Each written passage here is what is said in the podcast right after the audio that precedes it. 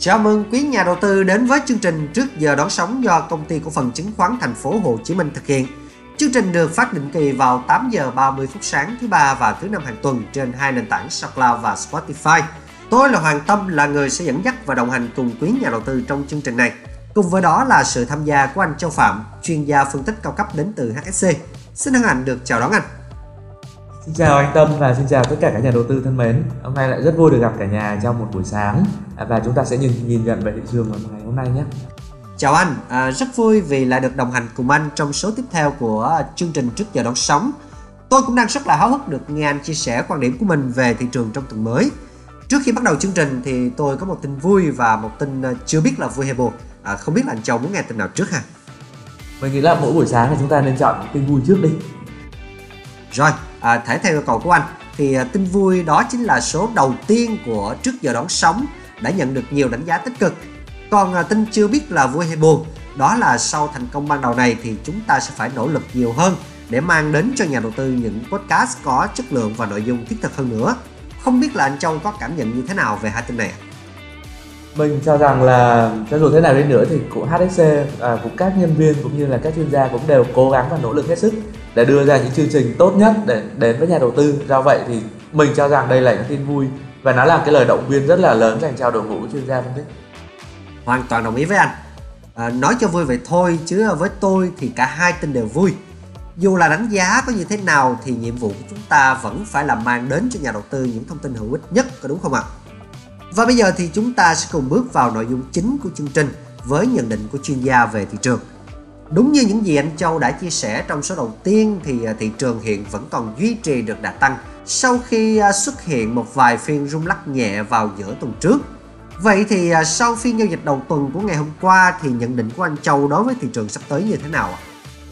Phiên giao dịch đầu tuần ngày hôm qua thì mình có ghi nhận là cái hiện tượng mà dòng tiền đang vào các cổ phiếu vốn hóa nhỏ và vừa vẫn tiếp tục kéo dài.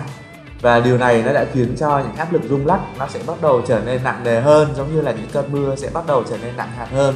Nhưng điều này cũng không có nghĩa là chúng ta cần phải một cái tư duy tiêu cực vào lúc này. Đơn giản là thị trường nó vẫn là như vậy.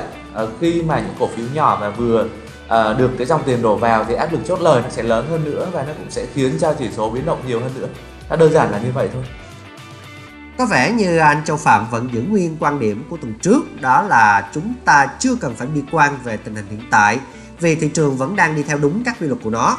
Còn đối với dòng tiền hiện tại thì được nhận định là đang có xu hướng đổ vào các cổ phiếu mang tính đầu cơ. Vậy quan điểm của anh thế nào về vấn đề này? Mình uh, cho rằng là những cổ phiếu mang tính đầu cơ ở đây trong ngoặc kép thôi Tại vì đã là đầu tư thì nó sẽ có nhiều chiến lược à, Nhưng cái ý mình ở đây ấy là cái sự đầu cơ nó sẽ nghiêng về về chiến lược về ngắn hạn.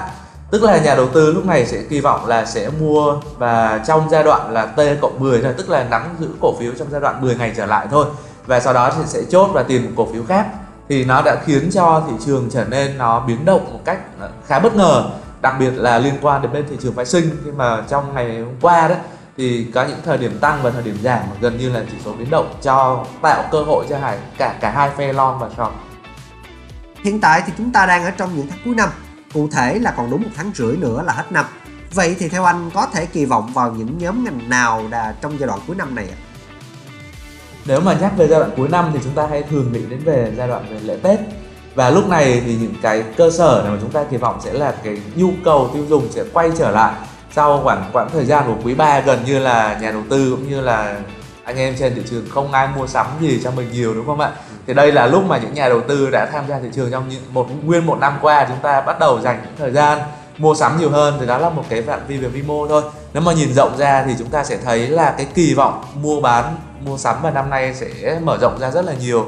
Và do vậy là những mã cổ phiếu liên quan đến bán lẻ à, liên quan đến xuất nhập khẩu cũng như là liên quan đến cung cấp các dịch vụ tiêu dùng mua sắm nó sẽ là một cái điểm nhấn và mình kỳ vọng là điểm nhấn này trong giai đoạn cuối năm à, tôi cũng cho là như vậy Suốt nhiều tháng trời dịch bệnh hoành hành đã khiến cho việc mua sắm của chúng ta trở nên khó khăn hơn rất nhiều do phải thực hiện giãn cách theo à, chỉ thị 16, 16 Plus rồi 16 Pro Max các kiểu.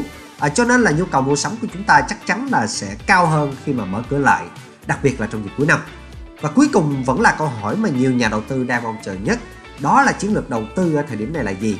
Mong anh chia sẻ để tất cả những nhà đầu tư đang lắng nghe chương trình có thể tham khảo và cân nhắc trước khi đưa ra các quyết định quan trọng chúng ta sẽ cần phải rõ ràng ở quan điểm này tức là chúng ta đang giao dịch theo hướng là ngắn hạn tức là chúng ta sẽ tận dụng vào cái đà tăng của thị trường hiện tại để chúng ta kiếm lời hay chúng ta nhìn nhận về phạm vi trung hạn tức là chúng ta nhìn vào cái nhóm ngành sẽ phục hồi trong việc trở lại trong quý tư lần này.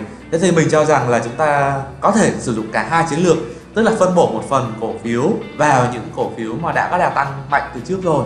À, ví dụ như nhóm bất động sản mid cap hay là nhóm bất động sản vốn hóa vừa.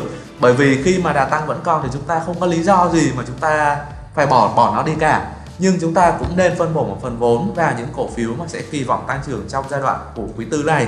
À, và như cái bài podcast vừa rồi thì mình cũng đã khuyến nghị về nhóm cổ phiếu bán lẻ và đến thời điểm lần này mình vẫn khuyến nghị là nếu anh chị đã mua và nắm giữ những cổ phiếu bán lẻ thì tiếp tục hãy mua và nắm giữ những cổ phiếu này vì mình kỳ vọng nó còn sẽ tăng hơn nữa trong giai đoạn gần.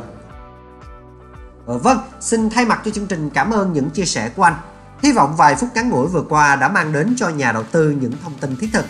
Xin đừng quên khung giờ phát sóng định kỳ của chúng tôi là vào 8 giờ 30 phút sáng thứ ba và thứ năm hàng tuần. Nếu có bỏ lỡ, quý vị vẫn có thể nghe lại bất kỳ lúc nào trên hai nền tảng SoundCloud và Spotify. Chúc cho quý nhà đầu tư sẽ có một tuần làm việc cũng như là đầu tư thành công và gặp nhiều may mắn. Xin chào tạm biệt và hẹn gặp lại.